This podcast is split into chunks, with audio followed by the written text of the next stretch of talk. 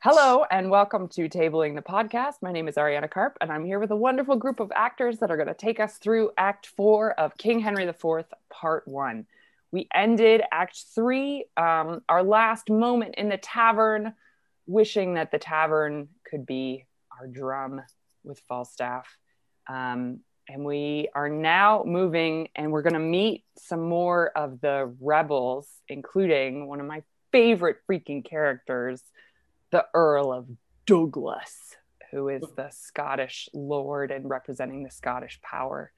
Um, who also, uh, if you like stage combat, I think has more sword fights than any other character in Shakespeare. He's four four fights in the space of like three pages.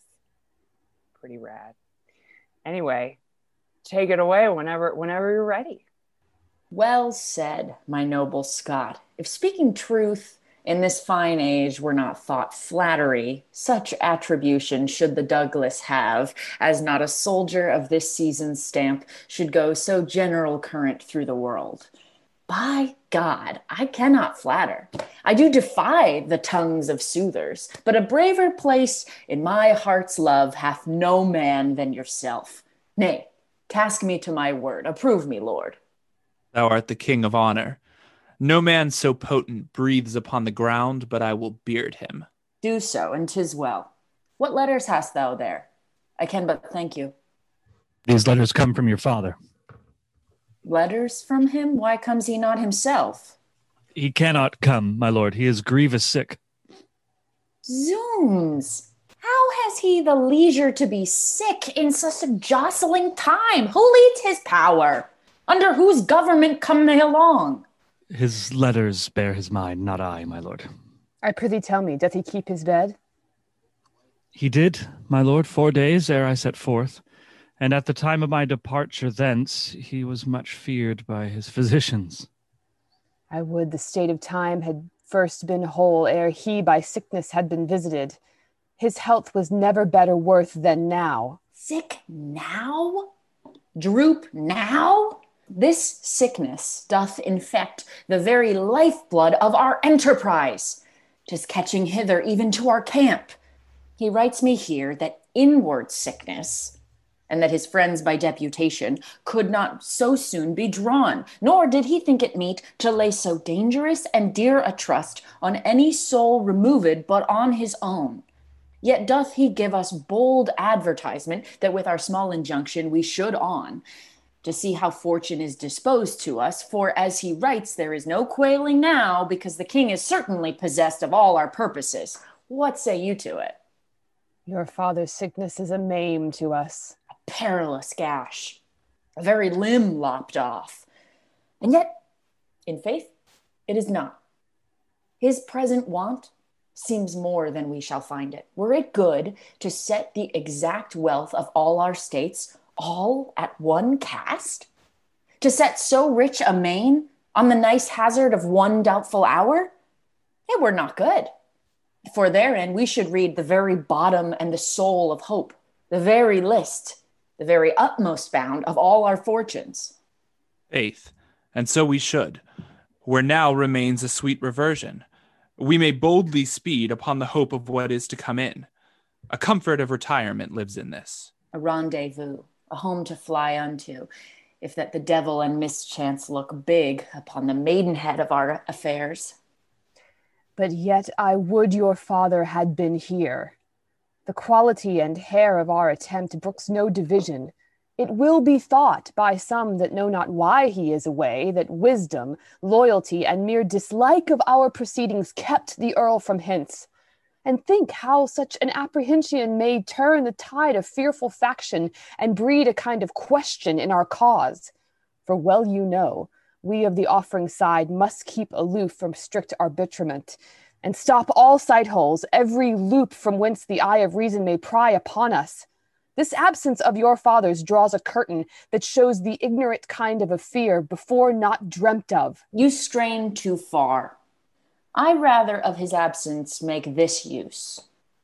It lends a luster, a more great opinion, a larger dare to our great enterprise than if the earl were here. For men must think, if we, without his help, can make a head to push against the kingdom, with his help, we shall overturn it topsy turvy down. Yet all goes well. Yet all our joints are whole. As heart can think, there is not such a word spoke of in Scotland as this term of fear. Okay, let's let's pause there. I love the fact that like the Scots know no fear. Um, it's just like so rad. Um, so, what are our impressions of of of this this uh, alliance here? Are we any any better than we were in Act Three in terms of like sort of having a cohesive strategy? Absolutely. Sam not. says no. No. no. It doesn't Yeah. seem like it. yeah it's it's it's tricky um i I- i think what's what's fascinating about this to me is like worcester and hotspur's different um interpretations of how people will or, or rather um extrapolations of how people will interpret this situation and worcester being just very quick to point out uh, this doesn't look good and when we're the ones leading the rebellion we got to look good and Hotspur being like, no, no, no, it just means that we're that much cooler for doing Well- this with a smaller force. Yeah, Sam. It's it's the Henry V, we few, we happy few argument, Yeah. right? That's Yeah. the argument that's being made. It's the Battle of Agincourt, like here echoed, and it's like Hotspur is the first person to put it out there in the universe, but it's Hal, you know, in two plays from now, who's actually going to achieve the thing that Hotspur kind of is arguing for here, which I think is interesting. Absolutely. Yeah, Mitch. It, it also strikes me as like um a very realistic assessment of like what of the rationalization that happens when people these guys are screwed Yeah. right like this is really bad right? Like a portion of their army it's only going to get The worse but a portion, of their yeah the biggest portion of their army is not coming right? And they and the king already knows in all likelihood that they are having this rebellion. So they can't just like nix it right? Like Yeah. he's gonna he's gonna chop their heads off if they if they do that.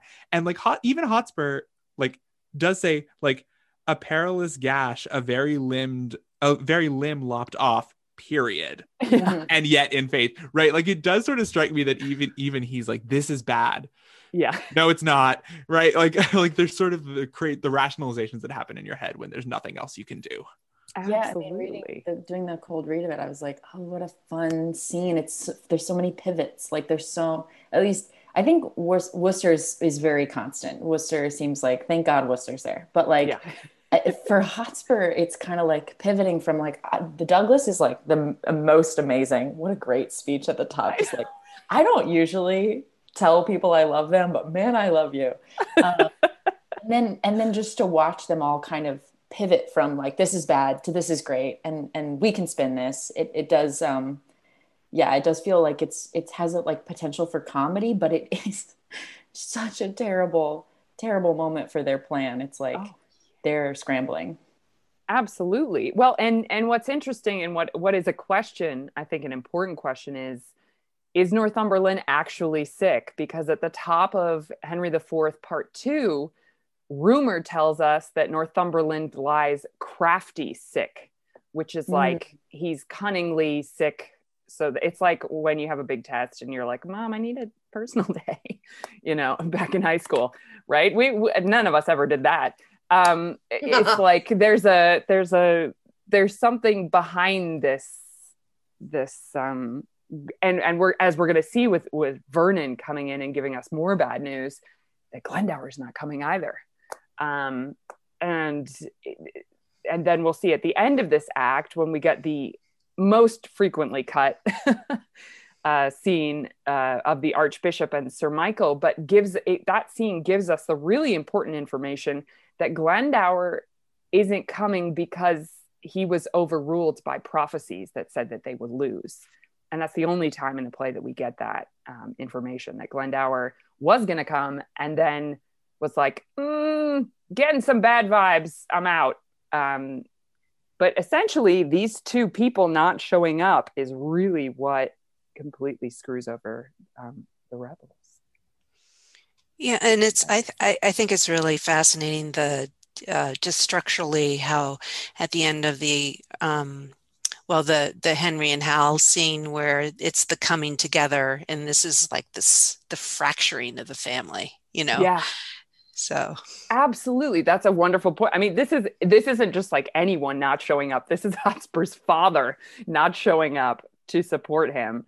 Um, and that's that's a leaving big him for dead. Yeah. Like if we're talking about fathers and sons here, like wow. I mean, I know he's got a responsibility to like all of the people he's leading, right? Like he he doesn't want to lead them to their death either, but like he is leaving his son hanging if it's true that he's not sick. Like Absolutely. That's why that Lady Percy speech, she only appears w- once more in this this whole tetralogy and it's in the next play and she has this incredible speech where she essentially kind of yells at Northumberland and is like don't don't not don't not go now when you could have gone to support your son and if you had gone I wouldn't be a widow at this point. It's a, it's a really incredible speech but yeah, I, I would also just love to talk about Douglas, which is like bring a new energy into this this room. Um, I love this his first, yeah, the King of Honor. There's no one so powerful that breathes on the face of the earth, but I will beard him, which is like I will defy him, I'll like fight him. He's just such he just speaks differently. Say, same with Glendower. Like there's there's something very um as opposed to Glendower which has this sort of beautiful lyrical imagery like Douglas is just like very sharp and to the point and just very lean and there's no kind of fat in the in the speech. Um I've been cooking a lot. Um and like there's something just very different about about him. Um did you notice anything? What are your impressions of of the character Mitch Yeah, I mean, you were you've talked several times about the othering of Yeah. the Welsh and the and the Scottish, and I do think that he feels a little bit um machine like and inhuman, uh, almost like a late Coriolanus, like late, late in the play type of way. Um, yeah, and so and I noticed that that whole thing I said about them sort of freaking out about Northumberland and go, and rationalizing it, we actually don't see Douglas do any of that. All of Douglas's lines, like he's sort of only used to give the voice of like, we feel no fear, right? Like we feel nothing, right? And I, I do think he's, yeah, this sort of like Scottish machine.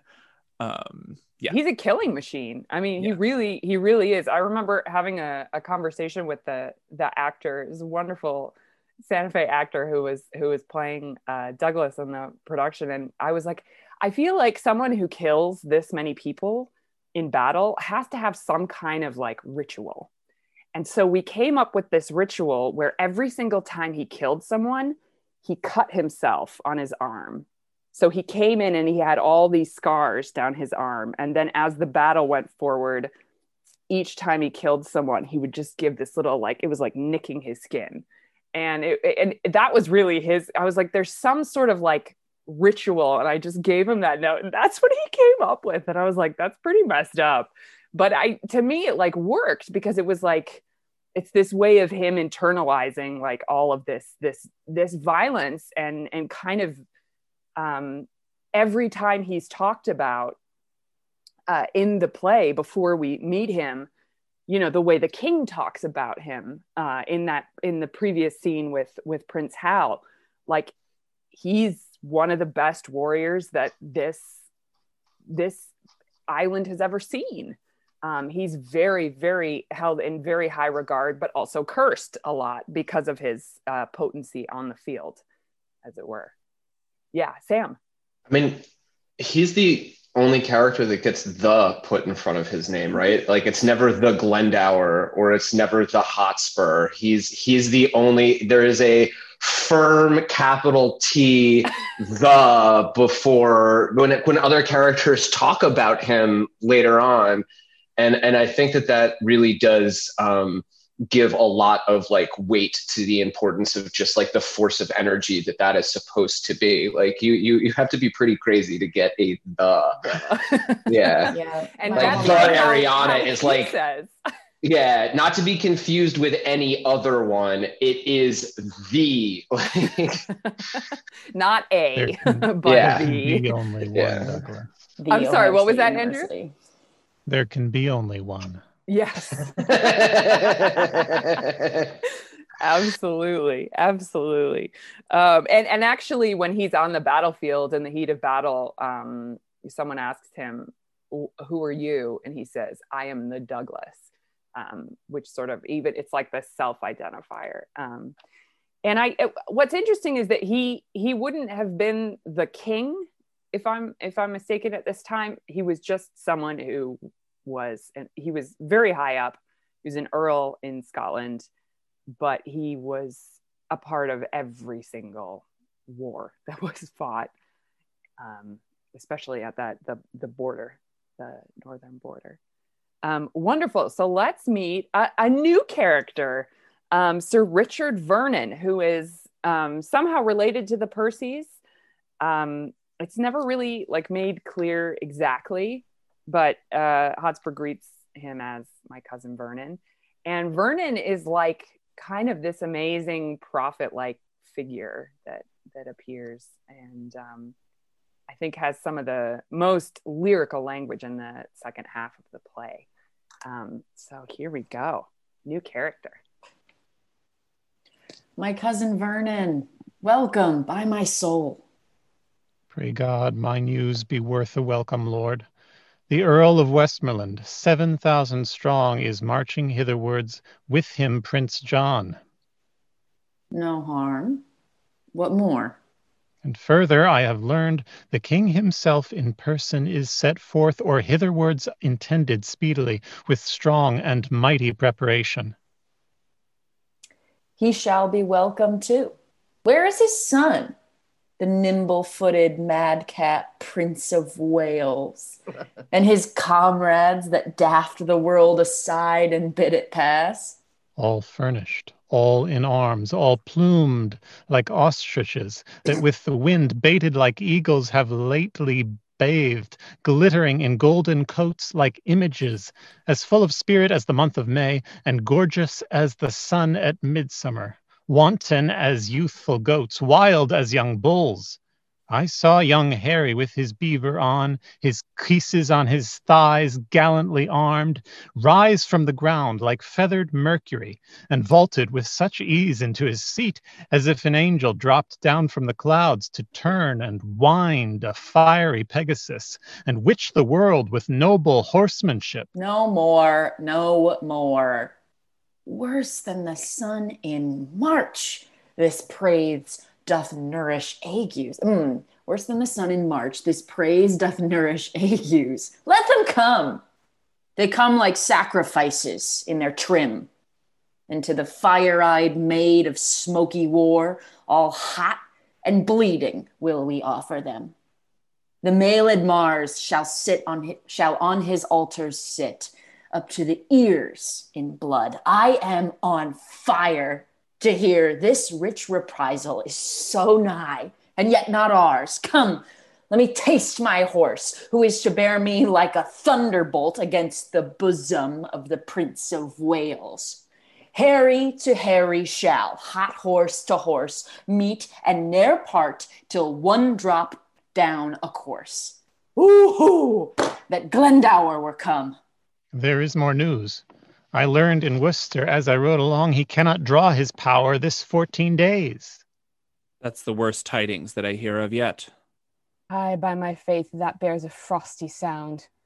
What may the king's whole battle reach unto? To thirty thousand. Forty let it be.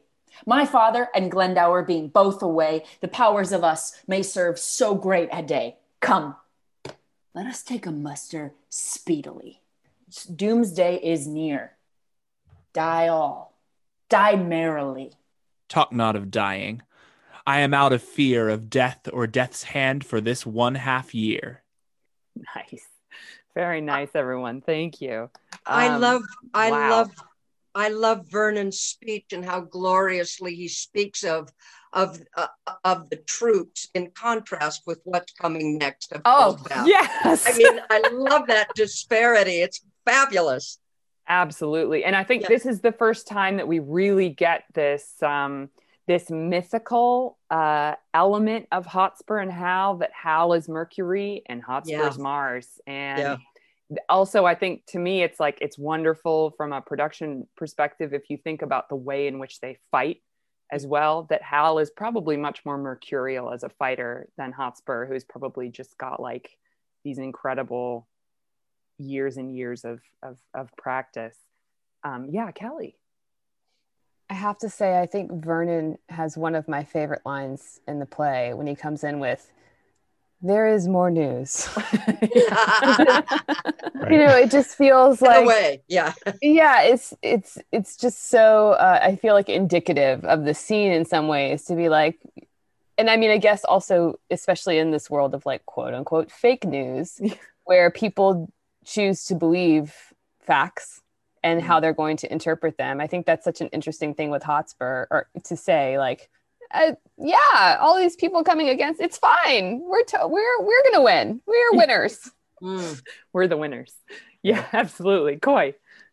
I just Sam had brought up the kind of allusions to Henry V and the you know St. Crispian's Day, but Hotspur has his own little five line St. Crispian's Day there. Yeah. Uh, Forty, let it be. My father let our being both away. You know we're gonna do a great time, and it's you know it's. I think uh, I think Henry V did a better version of it. Yeah. Yeah. I mean, But it it's, it's. I think the problem is that his his he doesn't really rouse the troops so much as he rouses himself earlier when he's like, "I'll be Mars up to my ears in blood. I can't wait to fucking meet this guy. Like, I am ready." And then he's like, "Right, right, we're all gonna do this together." but he feels it feels like he's like a little too drawn up in his own one-on-one battle. Exactly, it's a great Well- example of why he's not the the true king. Well, Right? He it's can- the- he's a great warrior, but not the king. Mhm. It's the tension that we talked about, I think, last session that we brought up about how being like a man of the people versus a man of the nobility. And I, I think in a lot of ways that um, how later on, having done all of that, when he's in the muck with the levies and the common soldiers, and they all think that they're going to die in France because he is a man of the people, he can do that rallying cry uh, correctly there, whereas Hotspur is right the the, the perfect noble. Um, like I, I- thought of the Iliad the other night when we were doing this, where Achilles is very much the hero of the Iliad, and yet it is Hector that is always brought up as the pinnacle of what it is to be a warrior Mhm. uh, in that time period. And you're pitting up the angry, romantic, um, fiery, sort of mercurial hero versus like what is actually the proper version of it. And we all learn something watching those two go at. And I think that really, uh, with Coy calling it like a mini St. Crispin speech, but it not hitting, you really do get that thing of like, oh, maybe Hal is onto something by having spent all this time amongst the common people, and maybe that actually finding that balance between nobility and and the respect of the common person is where being the true king sort of like lies. And I also think I've been thinking about what what Ariana said about um Hotspur being uh future oriented. Um and I think you know how, how maybe is more in the present, right? And and Hotspur's pushing towards towards the future. I think that's supported technically. Um when Vernon comes in, he starts his speech and then the next like 3 or 4 lines that he has um are shared lines. Like he starts the second half of a shared line it really looks to me like what happens is Vernon comes in with this full speech to say, and Hotspur keeps interrupting him. Mhm. right? Hotspur Hotspur starts in, and then Hotspur sort of like as soon as he gets to the end of the thought, Vernon comes in with the next piece of news. And I, yeah, it's, it's you need to listen to me. Yes, Kelly.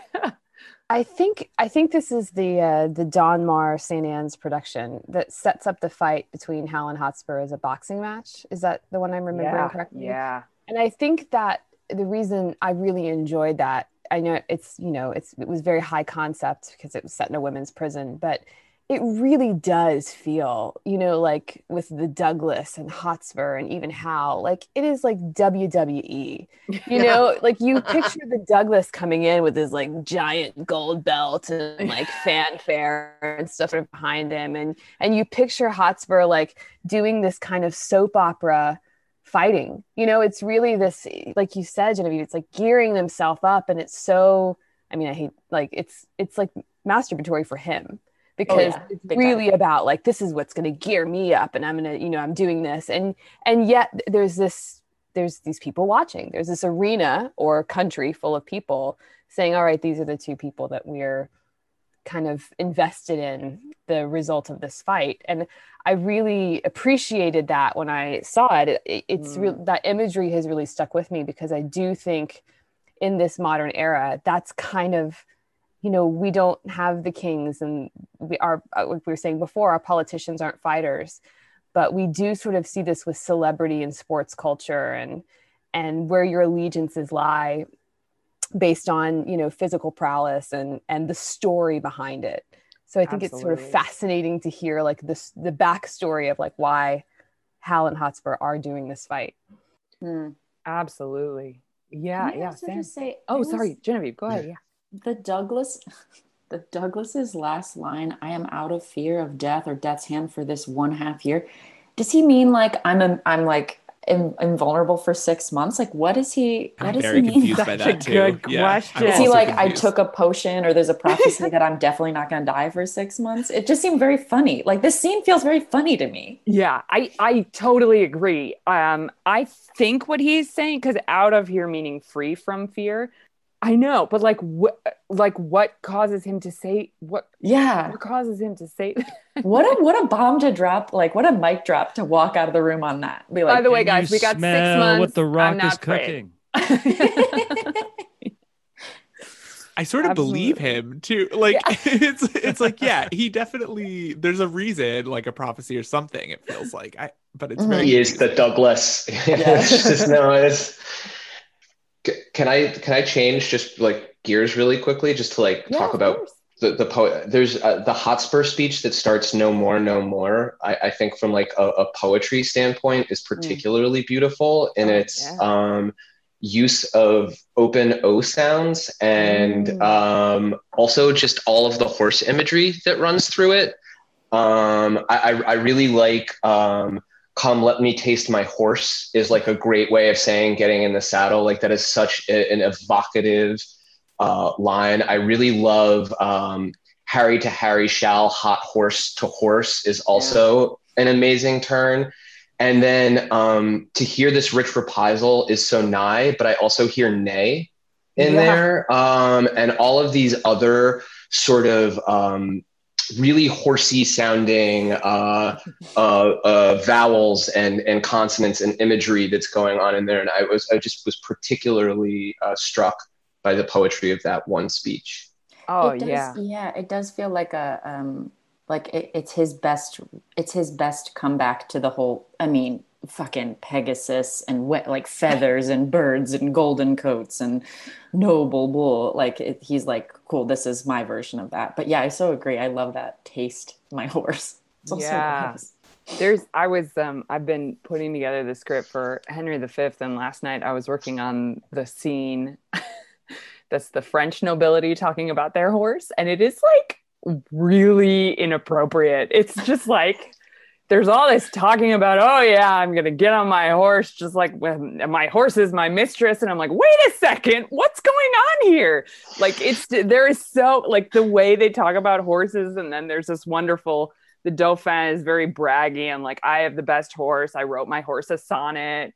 And then one of the other Frenchmen is like, Yeah, I heard someone write their mistress the same sonnet. And he's like, Oh, he was imitating me because my horse is better than his mistress. And then everyone's like, Yeah, you have a really great horse. and it's just like, there's so much weird, like, very strange imagery and and and it's like what were their relationships with these horses my god Is it just Um, like, Like- status or something? Like I think of it like Yeah. with people with cars and stuff. Like people, Yeah. you know, feminize their cars. Like oh my baby, and like Yeah. maybe it's just you know a nice same thing. horse. Think about every dude It's all with a midlife crisis with like a real flash car, and that's kind of how they talk about horses a lot throughout Shakespeare Totally. plays. It's an extension of your manhood. Yeah. And imagine if your Trans Am had a really big horse dick. I'm sure I they mean, get on that steed and they uh-huh. head off into the sunset and they pick up some pace and they're like, "Yeah, my life sucks and my wife is not making a great mule tonight, but I feel like I'm one with the machine," you know. Well, amazing. Um, also, I would love um, Andrew tell us about the experience of reading Vernon and and this this guy with to- who just comes in with a totally different perspective on the on the um, on the king's side than we've heard from any of the rebels so far. Yeah, um, somebody mentioned the Iliad just a few minutes ago, and I was thinking it, it does get really Greek in here for a little bit in the last half of this scene. Uh, and I, I was struck as I was reading it that Vernon's very much a messenger uh, figure in the Greek sense, and that he comes in and his job is to describe something that's happening off screen, um, and the that language, like you said, it's also tied in with the prophet thing. Um, and that kind of leads into that great poetic Hotspur speech. It's like we kick into the uh, the um, mythical gear for a little while here at the end. I really Yes. like that. Absolutely. I um I- was trying to look into some research on Vernon and and um uh maybe someone else knows a little bit more about this guy, but um the only Vernon I could find who was kind of related uh was quite young um Hmm. at this period, and so then he then he starts to seem more like a uh, uh the uh, messenger figure, you know, r- coming in on, winged uh, shoes and delivering this this Yeah. imagery that's so evocative. a Mercury delivering a story about Mercury. Yeah. And I don't and I um th- the the naturalistic interpretation is perhaps that he must be almost um in fear and awe having seen the opposing forces to and that's what would drive him to such evocative language um, and and the naturalistic interpretation is supported by the shared lines as we were talking about um, Yeah. but i think there's also this mythological and uh, choral choric um, kind of approach that you could take Yeah. and with shakespeare you can do a little bit of both it's great Yes, always both. Check both boxes. I love it. Um, and this, I think, another function of this sort of rousing imagery is um, that it's going to be completely undercut by the reality of warfare in our next scene by Falstaff. Um, and it's like these guys are talking about honor and glory, and Falstaff is here talking about these poor, starving guys that just get this is the bulk of the army that's fighting. They have absolutely no stake in this, and they've just been thrown a weapon, sometimes not. And some of these guys, as we're going to find out, don't even have the proper, they don't even have clothing, let alone armor, as they're going in, in into this. And how many of them are coming from the nation's prisons? Um, you know, it kind of it kind of um, makes me think of Arrested Development that Army stands for At Risk Male Youth, um, right? Uh, there's there's there's they're at risk. yes, Andrew.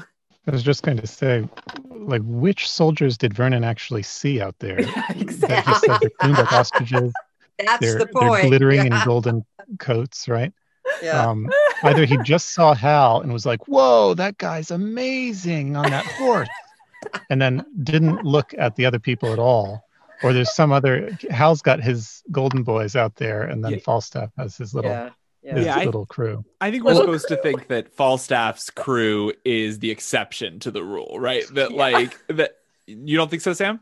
No, I, I actually think that it, this is like an absolute class thing where you wouldn't see the levies, right? The levies, the, the citizen soldiery, the people who are press gang, that's not, if you're of a noble status, you wouldn't even really see them as soldiers so much. It would be all of the knights, all of the upper class people who are pretty much just walking battle tanks on the battlefield. And the levy soldiers would kind of just hold one another in the line tactically whereas everybody else would move around so it's i think it's really a class thing that what you're getting there right it doesn't matter the ill-dressed poor ruffians both sides have those but it's it's it's the it's the uppers that really matter uh Coy am i wrong Yeah, I was I was going to add to that in terms of the logistics of moving an army. The the cleanest part of it is the front. So when you're when you're uh, marching, the the highest class is going to be at the front, and everyone who's poor is going to be behind because all of the shit and food that the army is, you know, wasting away is going to be smelling. You're going to be leaving this trail of smelly grossness. so so that's where all of the, the poor people are going to be. And then you have all this time to set up a battle right? You take a day or two to move everyone around and get the battle set up. So the way you march is to impress the scouts of the enemy that you're moving towards. Mm. And then you have time to set up camp and prepare your battle in your field so that everyone can be all fair and whatever they want to do That is interesting. I never knew that because you always assume like, oh, well, you send like you know the infantry or whatever in first, but I don't. I don't ever think about military from the aspect of like, well, you got to get people to the location first. Like, Well, it's it's it's even more complicated in this time period because oh, like Oh, the yeah. way that we think of war is really sort of like we kind of think of oh old war is like the revolutionary war but even then the modes of communication that they had were so much better codified the the ability for one even wing of an army to communicate what is going on with another wing of an army on the same battlefield is almost nigh inexistent. Um, i mean yeah there's semaphore flags and there's ways that you can do it but if you really start to go through the histories of warfare at this time, the amount of time that like the number of times that a small branch of an army might pass by a town and it's just like, you know what, we're actually going to go sack that small village really quickly and then get broken off. It happened all of the time. The history of the Crusades is literally the histories of small little armies breaking off from the main army, sacking a city that they shouldn't sack, getting yelled at for it by the main army, and then rinsing and washing it uh, and competing it. The, the amount of chaos uh, that these battlefields would be in the prep for these battlefields uh, it, it beggars our imagination sometimes and, and speaks to the top of like uh, that scene we just read about like well how can how like how can hotspur and all these people not know it's like how can this be so poorly planned like that's just the norm right Yeah. and we don't think of it that way but most wars were conducted in that way at this time period Yeah, yeah, Coy.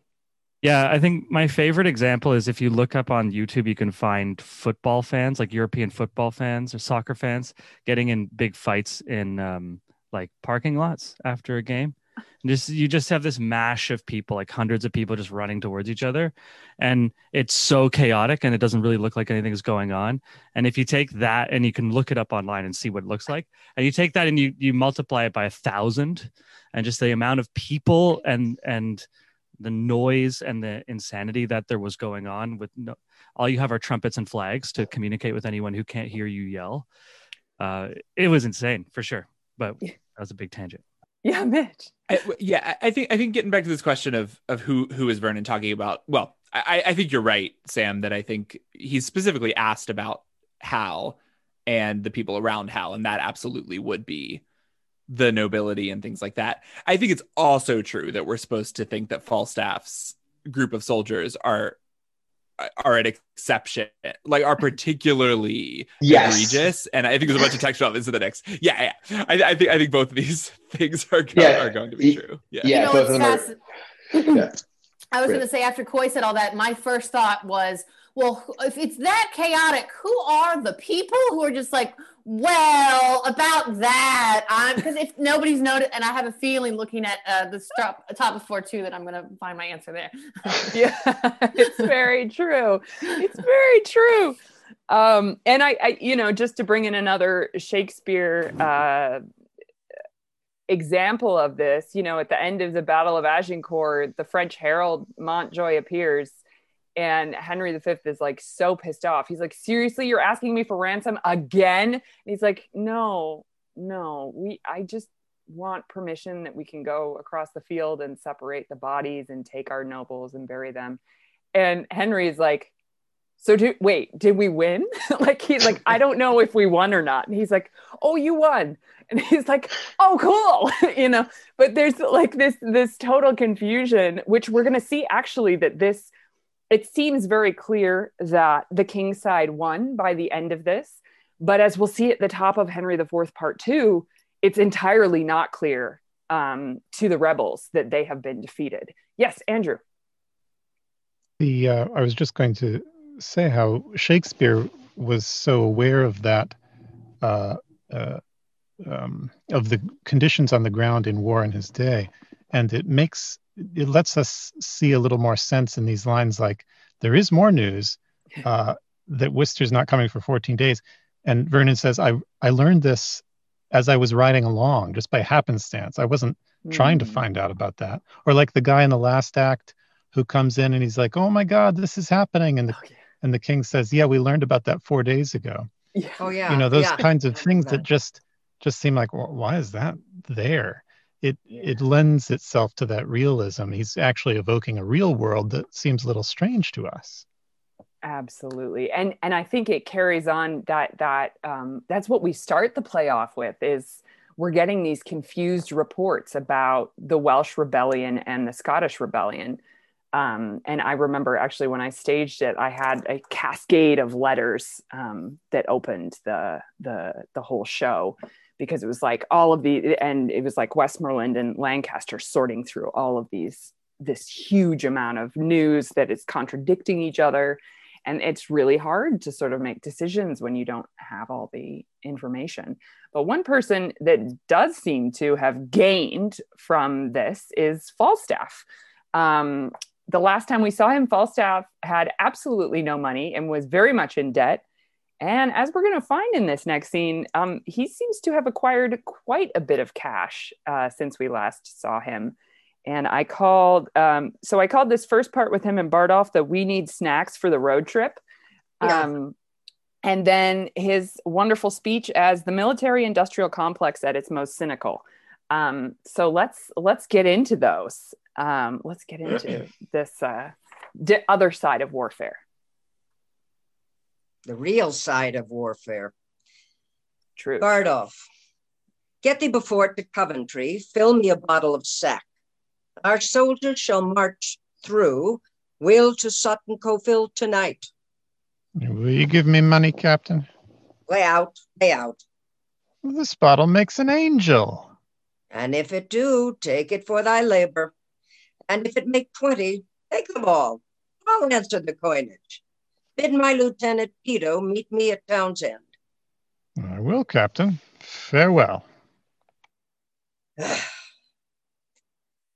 if I be not ashamed of my soldiers, I am a soused Gurnet.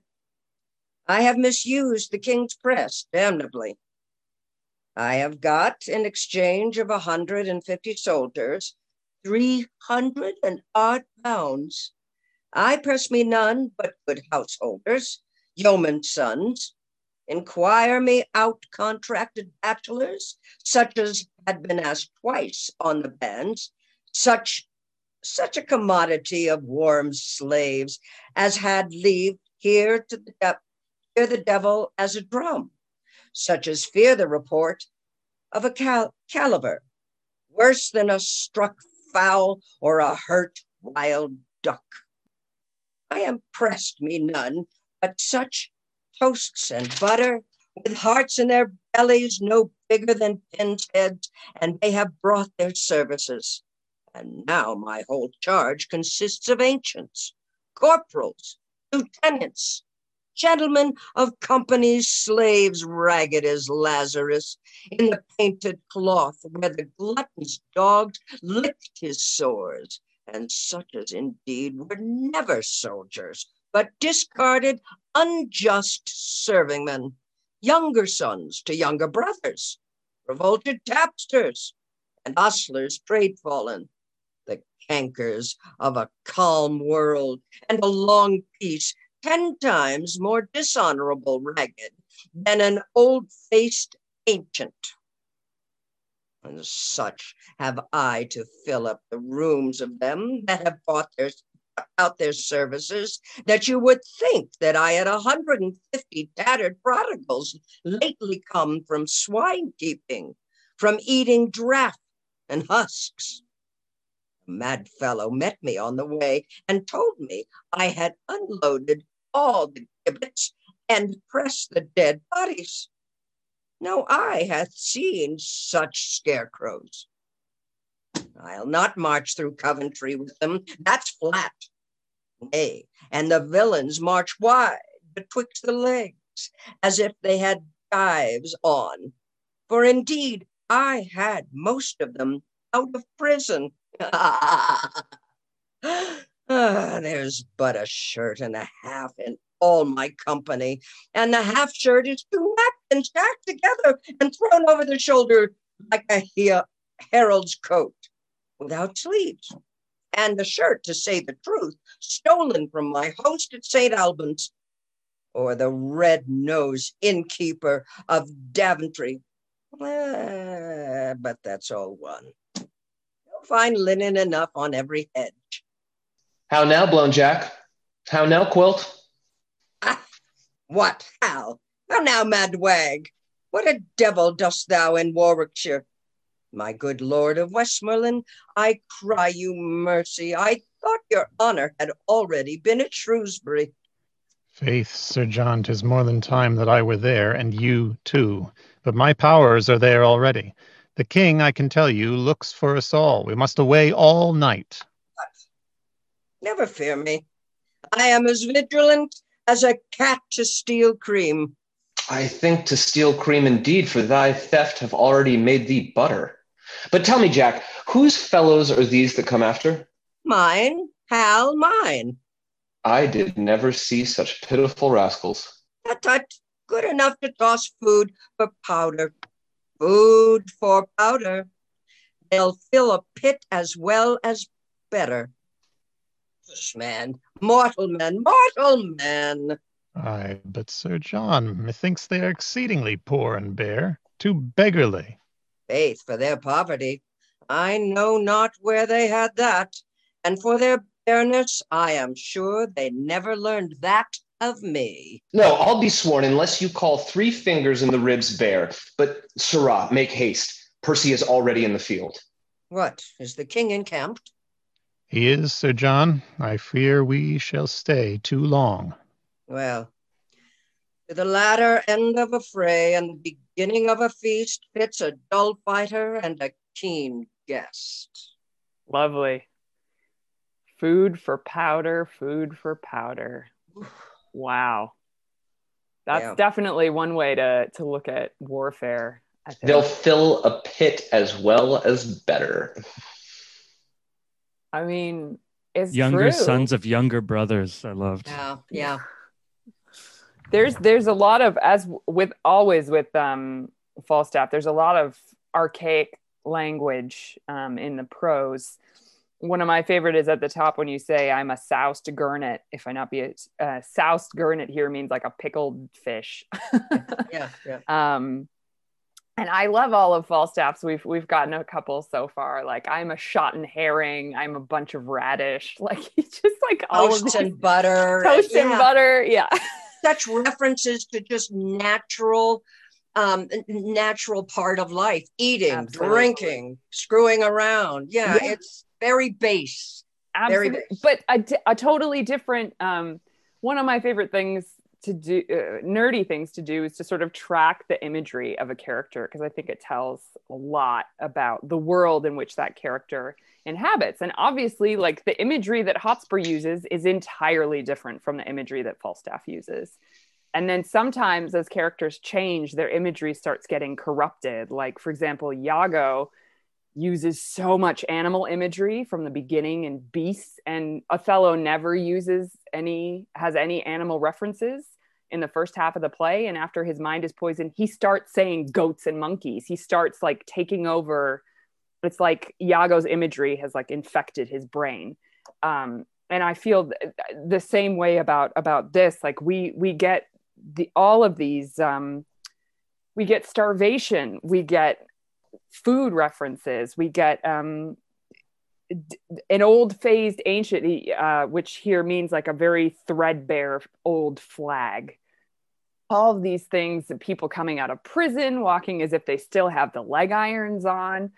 Um, and death, really, which is it's not a glorious death as the doomsday is near, die all, die merrily that we that we heard in the previous scene. But this is a really this is like death by starvation and death by just shoving a whole bunch of people with absolutely no fighting experience into the vanguard and I. I do have a question. Uh, His last line, Falstaff's, is written in poetry, not prose. yeah Why? and it's so it i think if it were in op it would be the latter end of a fest um so it would rhyme with guest um, so that it's Ah, like a little rhyming couplet at the Got end it. there i think uh i, I wrote odd. that as like i wish i was at a party like, i really really wish i was at a party and not, not here. yeah, elsewhere. Yeah, yeah. Yeah. Didn't Falstaff also Drinking. close? Yeah, yeah. Didn't Falstaff also close his last scene with a couplet? oh I- I- yeah which is almost interesting. every scene ends with a couplet yeah, in yeah, this yeah. Yeah, almost every scene. And sometimes we have competing rhyming couplets, which is my favorite when like one character thinks they're going to end it and then the other one's like, "No, no, no. I've got a better rhyming couplet. We'll we'll end with mine." Um but yeah, like we we we had the um uh Douglas ended our last scene with a rhyming couplet. I'm After Hotspur fear. ended it, you're totally right. Yeah. Sort There's of, like yeah. competing competing rhyming couplets frequently. but it's interesting for Falstaff because Falstaff's so prosy Yeah, uh, yeah. when yeah. Falstaff does it. That's why I noted it. Yeah. yeah there's um but falstaff also just to say that falstaff's prose is so different than most other characters prose that it is there is a there's a bounce to it. There's a rhythm. There's a lot of uh rep there's a huge amount of word repetition. Um i another thing i like to track is how many times words get repeated and sort of turned inside out. And falstaff almost more than any character in this play will take a word and then flip it around and and bounce it and and sort of play with it. Um you know as we we sometimes talk about uh, characters having tennis matches with words but i feel like falstaff is just like hitting the the ball with his own racket quite quite a bit. And another character usually uh, um big there usually tends to be a character in each play that does that. I, we just finished king john last week and the bastard definitely does that with words just plays around with words and and juggles them and repeats them and yeah I have a question. It's obviously a soliloquy. There's no one on stage. Who's he talking to? Himself? To the audience? To whom? I mean, I am of the opinion, I very much uh, subscribe to the John Barton uh, wisdom on soliloquies that they never work unless you're sharing with the audience. I really firmly believe that. Um, I think if it becomes navel gazing, it's Mm. not interesting for us. But if it's if it's an opportunity to share with Okay. the audience and sharing the thought, I think it usually works. And I think this is like this is one of those classic. I mean, it's it's a classic soliloquy, and then it's like it's almost Richard the Third kind of soliloquy. yeah. Like Yeah. this is what I'm I done. This is what I'm doing. You Yeah. know, but there is I think there's a lot of fun and a lot of glee to be found with you guys check out how much money I have. And, Yeah. you know, in, in our production, I think I mentioned like our Falstaff just as soon as Bardolph left, just took the took a, a napkin off of this huge chicken that he had in his in his wagon and just started eating as he was talking about it. But I think this this is so essential to set up for your your soliloquy in Act Five Mhm. with the honor speech because as, as I sort of discovered, it is funny the honor speech, but there's something deeply cynical and very dark about it and about being faced with the reality of, of death in that moment. Um, yeah, Sam. Well, I- sort of on two things. I, I, I think this is sort of the point where Falstaff kind of takes a little bit of a grim turn because, like, I do think that this soliloquy is very funny. Like, I, I do think it's very funny, but it is very, very, very, very much gallows humor um, into it. And I am struck by sort of in our in our last conversation of the last act with this idea of like, yes, I do think that they are a particularly poor pressed company that's been put together but the humor for this for the audience must be like if you're a groundling you're like i know this guy this guy pressed me into combat once like i know this this is it's funny because like people in the audience would have known this person. And I think about that echoing through history. And like maybe a month ago, there was a TikTok video that blew up on Twitter um, from a guy in the army who went around asking, it was just him going to other members of his company, being like, if you could say something to your recruiting officer, what would you say? And it's literally just him asking this question, and young men, like babies, going, fuck you. Like it's just all of this anger directed over to the thing that they could tell they're recruiting. And Wow. this is the Shakespearean version of that, but told from the recruiter's point of view. You know what I mean? It's it's it's it's Yeah. so much of the same gag. Um, and then from a language standpoint, I'm again really shocked about these three really clear sentences that are right at the top. They're the, the, the what can make them complicated is the archaic language in it, like the Soused Gurnet. But that first, if I if I be not ashamed of my soldiers, I am a Soused Gurnet. Period. I have misused the king's press damnably. Period. I have gotten exchange for 150 soldiers, 300 and odd pounds. Period. Yeah. There's no like there's a joke in there, but like those are some of the most clear, direct statements that I can think of almost in this entire play, other than Hal's like, I shall be more myself now. yeah. Absolutely. Mitch. Yeah. They're also a summary of the entire speech. In Yes. fact, the speech could be those three lines. It could be, then- right, yeah. Yeah. Kelly. Uh, just going back a little bit to the what we were talking about in the previous scene, and I will fully preface this by saying that my rudimentary understanding of military history comes a lot from you know documentaries on the History Channel and Jane Austen novels, but um, let's be honest. But Incredible. uh, yeah, I mean, Falstaff is a part of the nobility, just a very very low part. Correct? He's a sir. You know, He's a knight. he is in he's a fact a knight. so he you know he is part of this hierarchy the lower part of the hierarchy but you know i know that it was the job of the nobility to to they say it will raise 10,000 troops you know they they were exactly as you were saying um, mitchell and and coy like they were the recruiting officers but at the same time at least at some point in british history soldiers had to pay for a commission.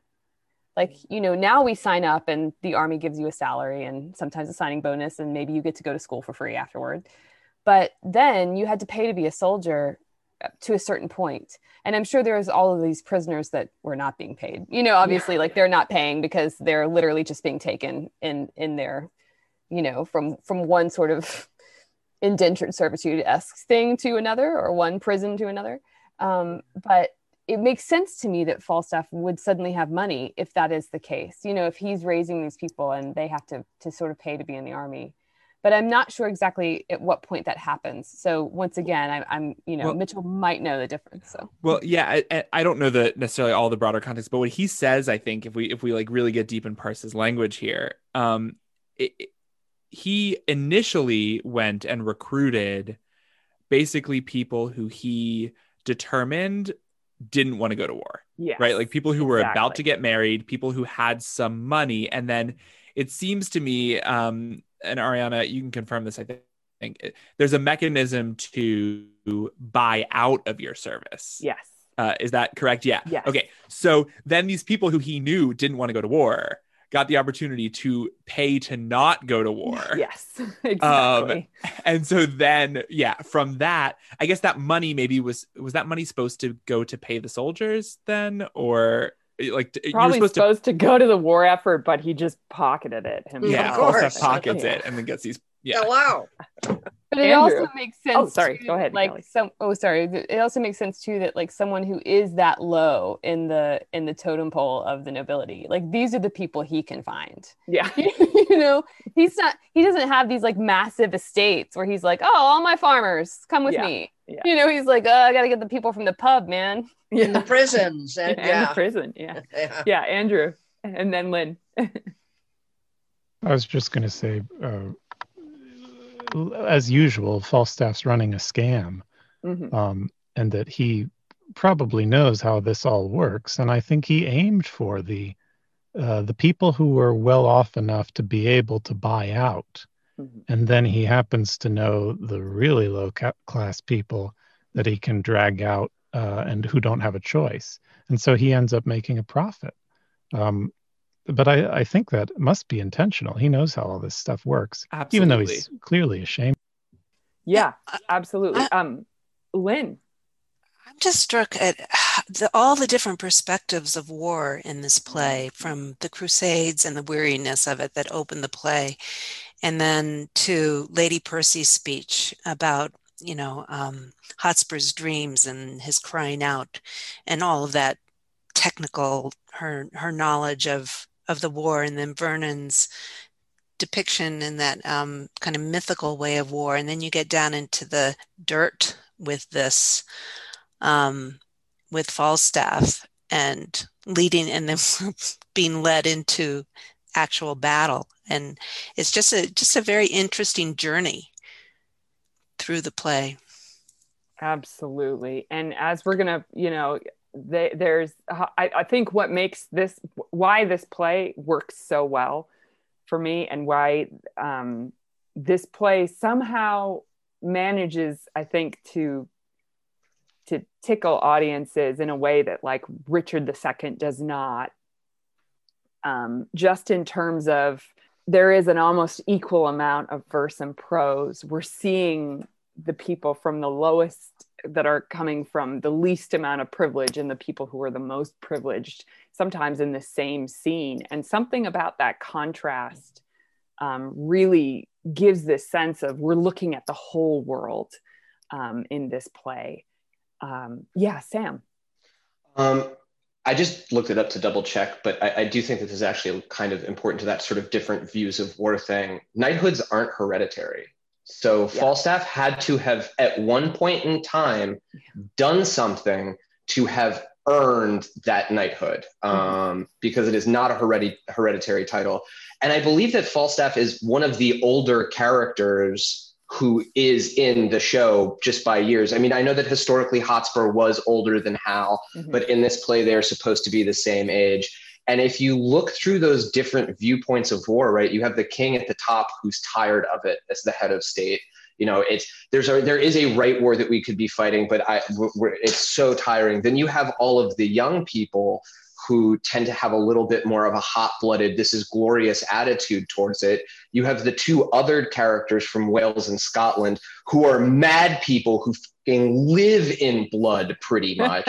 you know, that is everything about them is about being covered in blood. And then you have Falstaff, who is a sir, implying that he earned it at some point in time, is a knight, is a military person, but at this age has become so um, either grim of it or has lived so long that they see the uh, uh, the cynicalness of it. And now warfare is not a vehicle for honor. It's no, it is just it is a place where you put people's bodies in pits and I make my money. That's what, and it's the most cynical old view of war here and i think that that's interesting coming from a character whose at least direct implication was at some point in time they had to have been heroic right? Yeah, i mean it's it's worth noting that there is another knight that we get to know in this play and that's sir walter blunt who is completely different from um, falstaff and who is constantly referred to as this valiant good sir walter you know and is one of the few characters we will see die on stage actually in in act five. Yeah coy. Yeah i i i guess what's i'm i'm reminded of the fact that um Shakespeare was writing kind of at the birth of the merchant class, which we're living mm-hmm. in the late stages of now. Where you know the merchant class is now the highest status class in our society, um, but he's writing about a period where I think it's a little bit before the end of hereditary like her- heraldry and and aristocracy but definitely in in the, the time he's writing it's a lot more in its prime but because he's writing uh, backwards, you know, he's also looking at, I think, in his society, they're already seeing the the corruption of the heraldry and of the um, the the medieval kind of feudal system, like what you're describing, yeah. Kelly, of having land and having all these peasants peasants that you can do something with. That's if you actually had land, and by the time the by the time the feudal system has like been watered down over generations and all the land and titles have been distributed through families for a hundred years, you end up having a title with no land, which means you have these weird obligations from a hundred years ago, but you don't. So it's the kind of the, the the system is falling apart in a way. Yeah, absolutely. And this is in Shakespeare's time, you know, there's a this is the birth of the middle class in a certain way. Of there there's there's these people that don't have hereditary titles but that have are beginning to acc- accrue a huge amounts of money and are becoming a kind of rival class to the aristocracy for sure. Yeah. Yeah. Um yeah, wonderful. Um and I then Hal comes in with Westmoreland and I I I think it's very I think Falstaff is so eager for more glory and more more um more of a glorified title more like a shinier uh badge because you know hal comes in he says oh how now mad wag what are what does thou do in warwickshire? And then it's like he sees westmoreland and he immediately switches to you right? Which is the the formal. And he's like oh, you my lord. Oh you you you you know? And it's like he he suddenly has to completely change his um it's one of those wonderful moments where you see him call hal the crown prince a mad wag and then immediately see that there is a very high nobleman present and he oh i cry you mercy. And it's like he just has this linguistic transformation within one speech which i just i love. Um and yeah the good enough to toss they'll fill as a better. Um, and I think it's so important that we go, we have that huge contrast of the Hotspur, Douglas, Worcester, and Vernon scene and Messenger um, that we just had. And then now this is the flips. It's like this is the flip side of war. Sort of like the transition between the rebellion being plotted to the truck stop, right? From Act One to the top of Act Two. Um, yeah, and then we go back to the rebels and have a very fiery scene and let's um we'll we'll see there are two factions um and two different thoughts on um what they should be doing with their with their limited number of soldiers We'll fight with him tonight. It may not be. You give him that advantage. Not a whit. Why say you so? Looks he not for supply? So do we. His is certain, ours is doubtful. Good cousin, be advised. Stir not tonight. Do not, my lord. You do not counsel well. You speak it out of fear and cold heart. Do me no slander, Douglas, by my life, and I dare well maintain it with my life. If well respected honor bid me on, I hold as little counsel with weak fear as you, my lord, or any Scot that this day lives. Let it be seen tomorrow in the battle which of us fears. Yea, or tonight. Content. Tonight, say I. Come, come, it may not be. I wonder much, being men of such great leading as you are, that you foresee not what impediments drag back our expedition. Certain horse of my cousin Vernon's are not yet come up. Your uncle Worcester's horses came but today, and now their pride and mettle is asleep, their courage with hard labor tame and dull, that not a horse is half the half of himself. So are the horses of the enemy in general journey baited and brought low. The better part of ours are full of rest. The number of the king exceedeth ours. For God's sake, cousin, stay till all come in. I come So, with grace. Oh, I, oh, I, I just wanted to say, I think this is a wonderful opportunity for comedy that they're all like fighting and fighting, and then the actual enemy walks in, and they all have to kind of scramble to like look respectable, and then like, oh, um, we weren't fighting, everything's fine. So anyway, then in comes Blunt, and we will continue. I'm so sorry, Brittany. oh no, you're fine. And sometimes you stop. Um, I come with gracious offers from the king. If you vouchsafe me hearing and respect, Welcome, Sir Walter Blunt, and would to God you were of our determination. Some of us love you well, and even those some envy your great deservings and good name, because you are not of our quality, but stand against us like an enemy. God defend, but still I should stand so, so long as out of limit and true rule you stand against anointed majesty.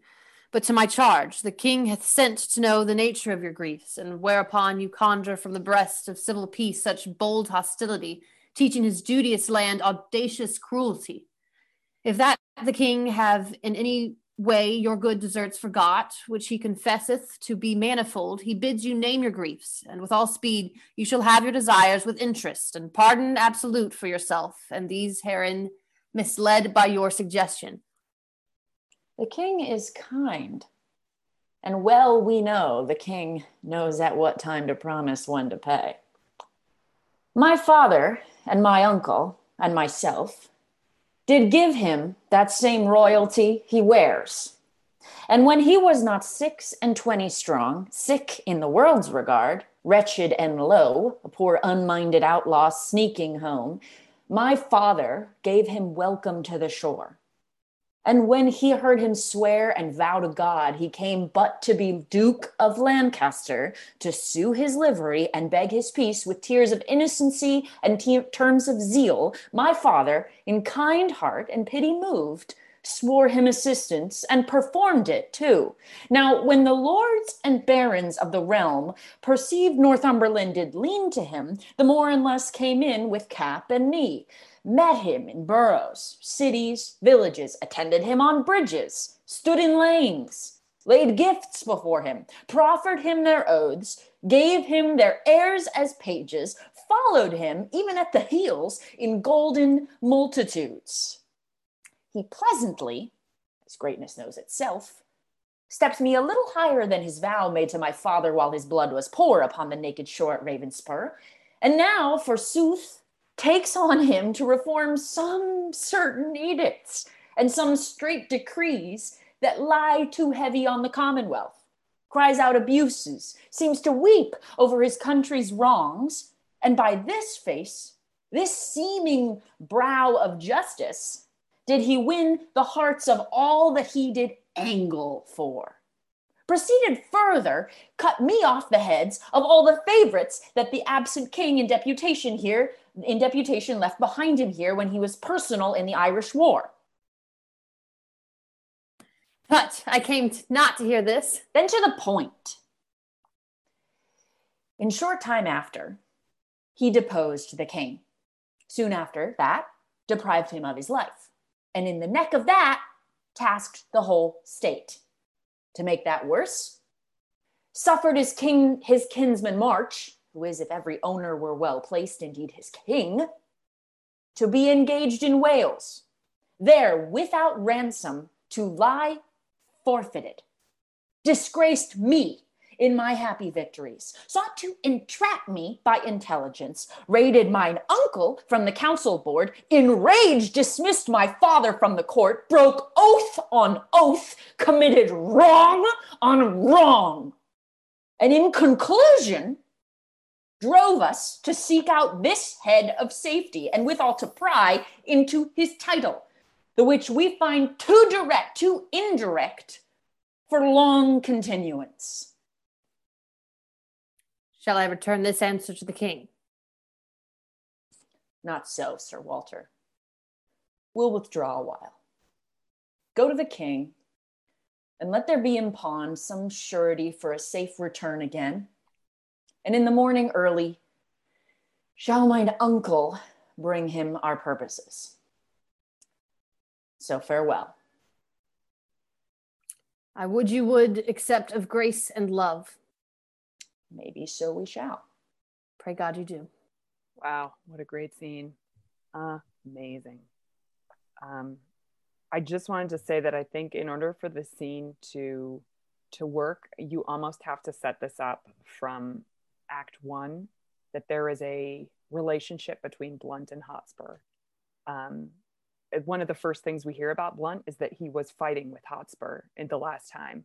So to me, that means that like this this moment has to be a big moment, I think, for both of these characters. The last time they saw each other, they were brothers in arms, and now they're on opposite sides. And I think that, um, to me, what's so interesting about this moment is that is that little Hotspur speech. Um, I wish you were on our side. To me, it's like it's just like very touching somehow. Um, but wow, like what a growth we've seen in Hotspur just in terms of articulating his grievances. Like if you compare this to Act One, Scene Three, like this is a very well put together rhetorical argument of grievances. And an even better one comes right after it, where he's like, point one, point two, point three. We've got nine points. You know, it's just like rapid, rapid succession. Um, he just keeps getting better and better. And it's it seems to me like he's learning from Worcester about how to construct political arguments. And that that is such a turnaround to go from the fighting that the rebels have at the top to Hotspur deciding, okay, tomorrow morning, you know, that's a huge decision. Anyway, those are just my sort of thoughts. Please uh, tell me what what your impressions were, all of you uh, doing this scene. Yeah, I mean, I would say this scene feels like the lesson learned from Act Three when Hotspur finally listens. I think mm. it's Worcester to, to to someone saying, "You gotta chill." Yeah. And we see that he learned the lesson, which I love the line break of it in, in the very at the very end. And in the morning early shall mine uncle bring him our purposes. It's like he's finally learned. Like yes, he needs to talk for two straight pages, yeah. not let anyone else speak. But also he's like, and you're a smarter choice to go and do this. Like yeah, I just ranted at you. We're not going to say that. He's going to say it better tomorrow, which is huge. I feel like Hotspur at the beginning of this play well, he would have just like rode alone on his horse and tried to kill the king himself. Like he would have just completely lost rationality. Yeah, that's a wonderful point. Absolutely, Mitch. He also just made made the decision first of all for the full group right yeah. in front of blunt like exercise some leadership and he made the opposite decision of what he was advocating for exactly. before blunt came on stage yeah yeah which is yeah i agree with all the growth stuff said about yeah. yeah quite interesting too what you were saying oh sorry oh go sorry ahead. go ahead Genevieve. we're just going to pop in Sorry. Well, I just was I was just thinking what you said about him and Blunt, and and that it it's also a moment of really per, like. How, I, it makes me wonder if that was a calculated decision to send Blunt because someone mm. in the King's camp knows this will tangle Hotspur. This is not just somebody he doesn't care about. This will confuse it because he's, you know, they used to be aligned. I don't know. Absolutely. Uh, Coy. Yeah, I just think it's also also I'm always interested in who's on stage not talking, mm-hmm. and how are mm-hmm. they influence the speakers. Um, you know, Douglas being there, how is he influencing Hotspur making this decision, and how many moments are there between people not talking and people talking? I don't know. I, that's always interesting to me because when we read this type of stuff, we often forget. Oh, right, there's four more people yeah. in scene that's really striking to me that it really does read like a two person scene between Blunt and Hotspur, which I think mm-hmm. speaks to the importance of that relationship and also speaks to, yeah, that Hotspur s- steps into the leading role. And there are all of these very powerful men standing behind him, presumably, right? Uh, but they almost, I wonder if it's striking in that they don't influence his decision more mm. you know, that he's aware of them, but that he steps up and has this two person scene in front of them. I, I do think that yeah. Blunt's speech when he comes in is very like indicative of the fact that he has an audience. You know, it's not really mm. personalized. It seems like he may have even prepared it. Maybe he was anticipating being met with the typical, you know, Hotspur, you know, energy and all of that jazz because it does seem like he came in there with sort of a solid plan. Um, so yeah, sorry. Oh, absolutely. I, I totally agree. Um, and I think there is definitely something. I mean, he turns against Douglas, who seems to be his most natural ally. And I remember when we were staging this, uh, the Douglas just was like, "Fuck this," and like walked off stage after after um, after Hotspur said, and in the morning early, and Douglas was like, "Oh, I'm out." like he was just like, "I'm gonna go paint myself blue." Like I'm out. like um, but I, I do think there there is um, yeah the relationships. I remember one of my favorite things that Robin, who's our, our dramaturg and, and and co-founder of the International Shakespeare Center Santa Fe, has said frequently is one of her pet peeves when the history plays get staged is it's very clear to her that these are directed by men who have never been in the army before and this is like mm-hmm. their this is like me being in the army by directing these battle scenes and that frequently we lose the human story when we get to the battle scenes. And so I remember actually devoting extra time to these scenes with the rebels in rehearsal because to me what's what's so fascinating about the ending is these very very specific and changing relationships within the rebellion. I think it's really interesting that we don't actually get to know the other side of this very well. We don't get to know the relationship between Westmoreland and the king and Lancaster and Blunt. We don't have a scene like this with them. We get a tiny little moment at the top of Act Five before Worcester and Vernon come in, and then a tiny moment where they're like, "Okay, everyone go to their charge," but we don't get to to know them as as humans, and I think that's kind of deliberate um, because the the last people we're left with before the battle, the people that we've seen and have an emotional investment in, are actually the rebels. Um, Hal kind of disappears for a while. Falstaff has that great scene and then disappears for a while. And i think that's that's very um, dramaturgically important that we we we see these the rebels as humans as as humans that argue with each other and that are very complicated. And i think that's kind of part of the genius of this play and why i'm i'm so very fond of these two scenes with the rebels in this mm. act is to me it sets up it, the for the audience uh, the stakes are so much higher when these characters begin to die um, because we've seen them in these incredibly emotional um, moments. And how important northumberland is. That's the other thing. Why isn't he here? That's was that's what strikes me in going back to that scene in act one and how northumberland is kind of playing both sides. And trying to calm hotspur down and and now he's not here and it's just like this huge absent presence you know? Oh and mortimer too i feel like yeah. is a huge absence. It's like he's the one that they're supposed to be putting on the throne. Where the fuck is he? Like yeah. shouldn't he be leading the charge to put himself on the throne? Yeah i mean he's just to clarify like on 88 um in hotspur speech to make that worse suffered his kinsman march who if every owner were well placed indeed his king. That's mortimer right? It that is. march i actually i remember changing it to mortimer. Yeah suffered I mortimer mean, um, because it is he's the earl of march but right, um, right. It, it's there's so many names and there's so many names of people that we don't meet in this text it gets very confusing yeah, it's interesting because, like Lynn was saying, it's like, where are these two people? Yeah. And it also feels like such a drive for Hotspur because so much of this long ass story about what his father did for the king is about I'm defending my father. My father, my father was good to you and you fucked him. And so I am here to avenge my father. And now he's literally not here. So I'm, yeah. I'm doubly pressed. And my brother in law, like, you have wronged my family and again comes back to my the thing I was thinking in Act One with Hotspur, which is like he has a lot of faults. He has a lot of selfish um, instincts, but he also his idea of like right and wrong is so rooted in like blood and family and like yeah. there's something about him that I admire so much that he will go to the mat for his dad and his brother-in-law like in a in a kind of selfless way and in a not always the smartest way but he he is like that is unbreakable which is really cool. Absolutely. I totally but agree. there's also the you know the this chance of you know blunt coming in saying you know saying hey let's work things out before we go through this. And the offer is just yeah. That's true yeah. Denied. Denied. Yeah.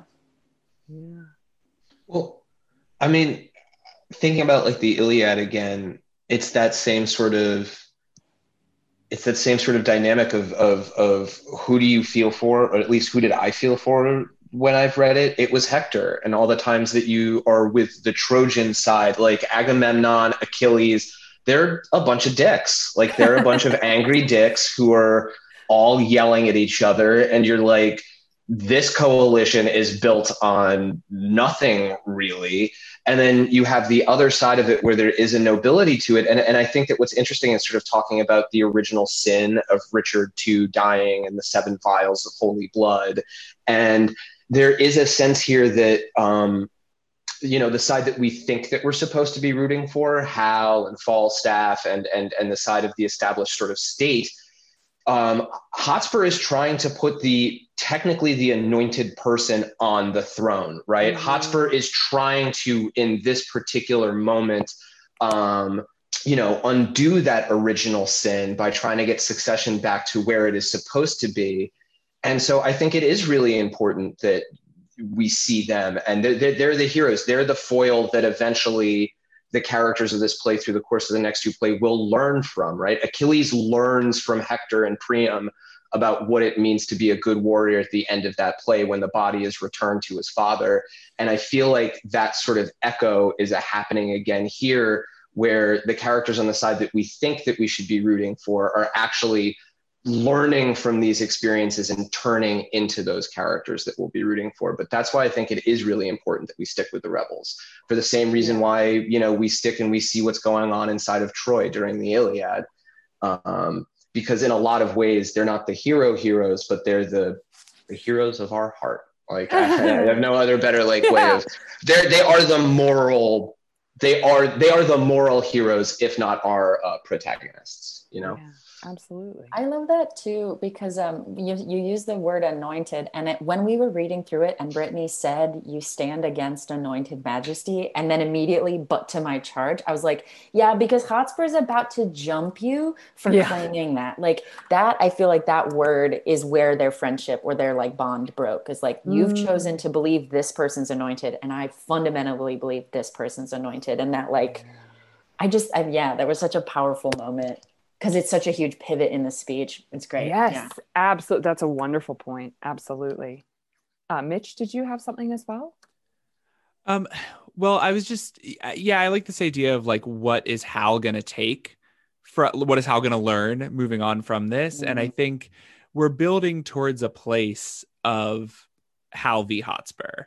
And so I do think, uh, yeah, it's important to stay with the rebels. I think it's specifically important to sort of build up Hotspur and to like let us understand the the beauty in in how Hotspur approaches it. Because we've seen him go yell and scream and, and throw tantrums uh sort of throughout the play. And I think I think it's important for us to understand the the purity that is sort of in him. He's sort of in the wrong play right? Like everybody around him's a politician and he's he's got this purity that sort of nobody else has and so he it, it makes sense that he is sort of the one at the end of it that can't exist in this Mm, play yeah. anymore that has to die and then because i do think fundamentally the play's about hal and moving on like what does hal draw from that sorry Go Ari, ahead, Sam. Go ahead. Oh no, just a really interesting juxtaposition to King John, which you're also doing right now, where the character who who is not who is the only non-politician in that play, who is constantly like who is a character who feels like they are in a different play than every Yeah. other character. that play ends with the bastard holding pretty much like England in his hands, being like, this next king is going to be the great. But it's it's the opposite of this, whereas like we're going to reject Hotspur by the end. He cannot exist in this world. It is the exact opposite ending in King John, where England is now going to rally around sort of the non-politician. Um, and so it just the, the way that you uh, pointed that out, Mitch, it's just not, the ability to not exist in this play, whereas in the other one, the entire play actually ends up bending around that one character. Absolutely. And I think there is there is something, you know, sort of there's been a lot of uh, critical analysis of saying that like when Hotspur dies it's the death of chivalry. And I think that's that's kind of right in a sense that Hotspur belongs even though he's always forward looking, Hotspur belongs to an archaic age, an archaic idea about who fighters are. And I think though again it's because of shakespeare it's never one thing even though he's very forward looking in a way he belongs to a dying breed. And the politician king that is bolingbroke who is obsessed with the past and constantly going over he is actually the way of the future. He is actually much more the way that european politics is going to go for the next couple centuries. Of very much being careful with words of knowing when to appear and when not to appear. It's it's very much there's a lot of Machiavellian um, uh, influence into this and and there's there is a a long I, I must say i don't quite agree with it but a, a very long tradition of people playing hal as the perfect machiavellian prince um but which i think doesn't quite work in this because there is something you know i think what we we we have a very negative connotation of of the word machiavellian but actually what he was really saying was it's better to be both but if you're going to be one it's better to be both loved and feared but if you're going to be one it's better to be feared only right You're dropping the end of that said, quote. yeah. No, you're you're dropping the end of that quote, and this this is like a sticking point for me. It's better to be feared than loved, but never hated is actually the full right right right right, sentence. right, And everybody drops the never hated Never when that is actually the most important clause in that entire sentence. yeah absolutely and that, well and that goes to and that, that goes to my point that um i think when i've seen I, I saw one production where there was the Hal was very much using everyone and there was no love there. And it just didn't work for me because there were no stakes to any of the interactions. There was no he didn't have to make a decision. He had already made the decision you know and there was no affection in, in any of the scenes with falstaff. And the play just felt so cold where i think the play is is the play that contains both the doomsday is near die i'll die merrily and falstaff in a few lines is going to say give me life and i think that is the sort of beautiful antithesis that this play holds d Oh no, I was as as I as we were talking about Hotspur, what came to my mind is Don Quixote. And I, you know, I I, I just see them both as not necessarily charging at windmills, but being so confirmed and affirmed about who they are and what is right and what is mm-hmm. not right. I just I just saw that parallel. I that's just wanted to make, lovely yeah I make that which is a very old idea about knighthood and and Yeah, what yeah. honor and chivalry is yeah, yeah. Yeah. Parodied beautifully in, in don quixote And, and Don Quixote is also somebody who who doesn't fit, right? Yeah, like the Yeah. world has moved on. He's from an old time. And as we Yeah. talk about what Hal takes, it, it's it's very funny. I'm now thinking of like Hotspur Falstaff Henry, his father, right? Like if he learns the politics from Henry. I mean, these are going to be oversimplifications, but but there's something about this chivalric old idea that he takes from Hotspur, and then something about interacting with commoners he takes from Falstaff. I haven't fully thought through the Falstaff Henry versions, but I, I do think that that's sort of right. That then he emerges in Henry V and takes over France as with sort of all of these things that he's taken from all of these people. Right, right. absolutely many father figures many brother figures to to sort of take from um and then we have our our our final scene in act four which is two brand new characters that we never see again um, that very much represent the ecclesiastical side of the kingdom that has mostly sided with the rebels which to me is very interesting um, that the church is siding with the rebels over the established uh, king.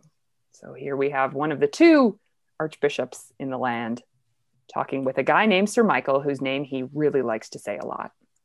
Yeah. Hi, good Sir Michael.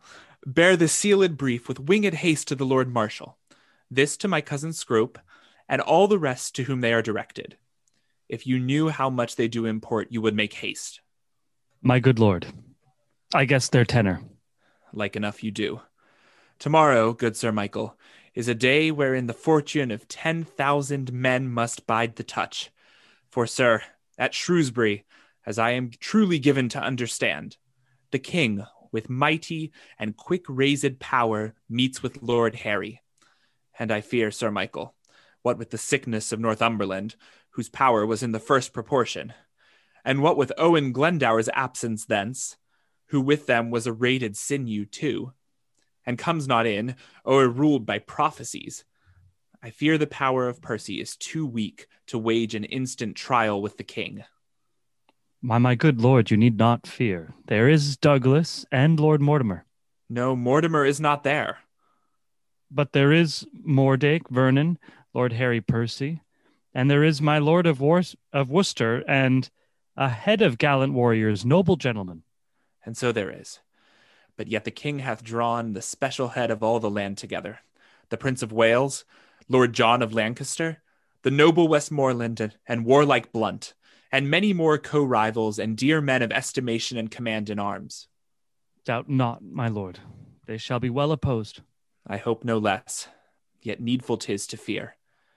And to prevent the worst, Sir Michael, speed.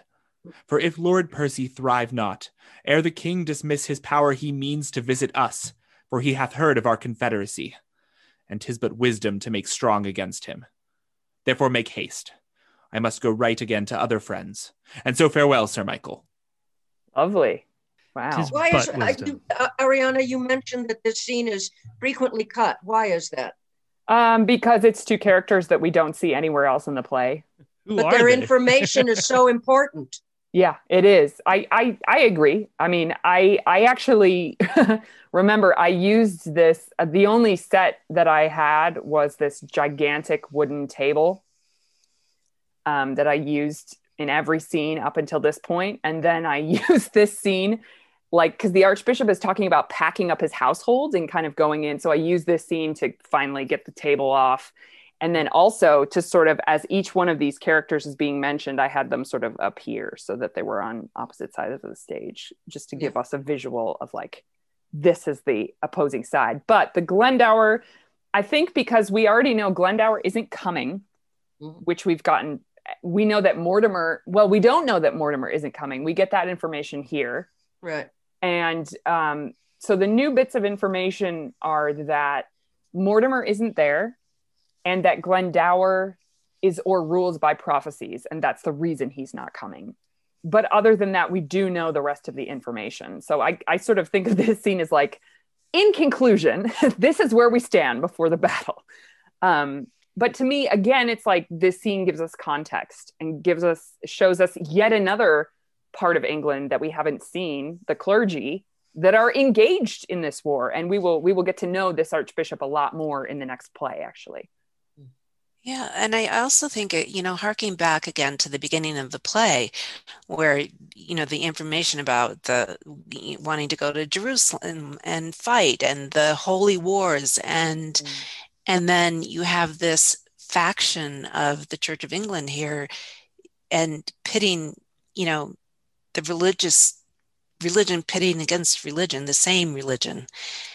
It, mm-hmm. I, it seems kind of vital to me. well, and just to me also they're they aren't yes they aren't yet a se- separate from Rome. That's right. No, they're they're a bunch of dirty papists, and of course, a bunch of dirty papists are going to hold, you know, some some some truck against the rightful king of England. Okay, we can't okay, we so- can't have a okay. we can't have no Protestant Shakespeare play without some dirty papists coming in Well, and then, being yeah, papists. if the, it hasn't separated, yes. then even more so. I mean, even more so. I think it's an important scene.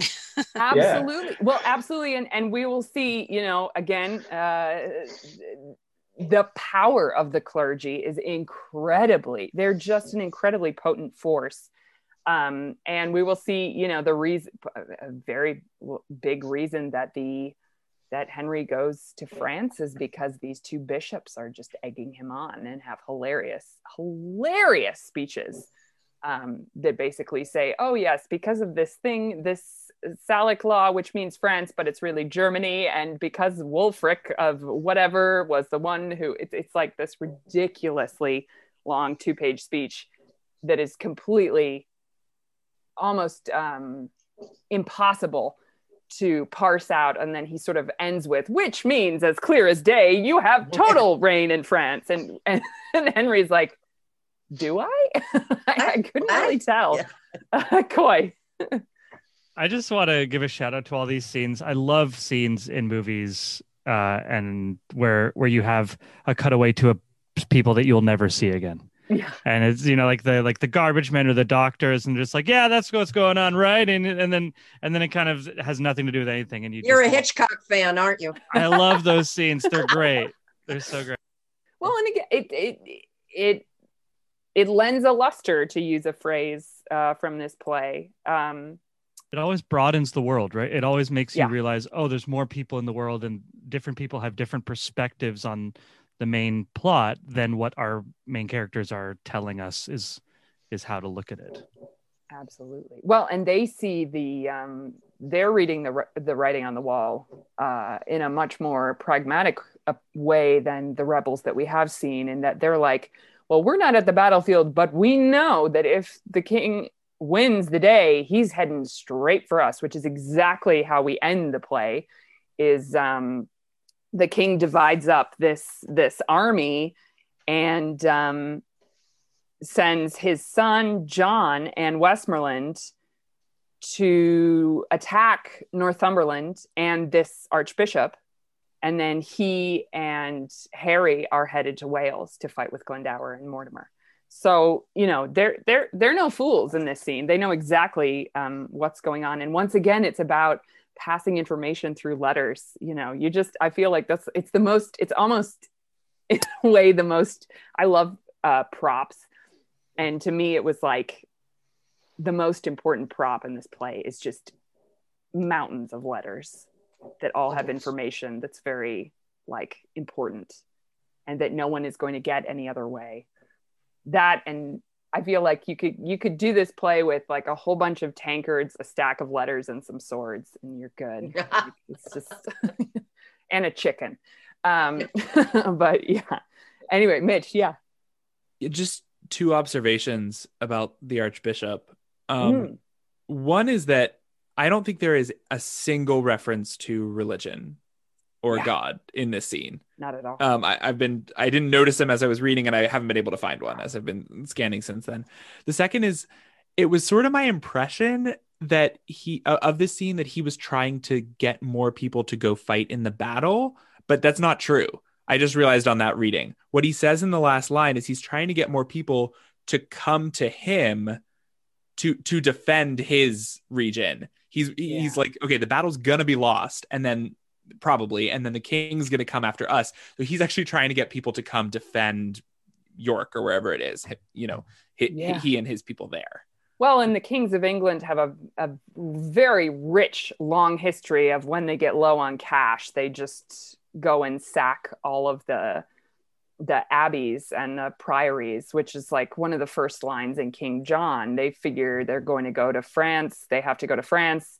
And as soon as the French ambassador leaves, King John says, Oh, yeah, our abbeys and our priories shall pay for this expedition. And that's actually one of the reasons that then the Pope sends one of his cardinals to be like, Uh uh, nah, uh, we ain't paying for this shit, you know? And that's, a, Which you know, is- another, another, Brexit.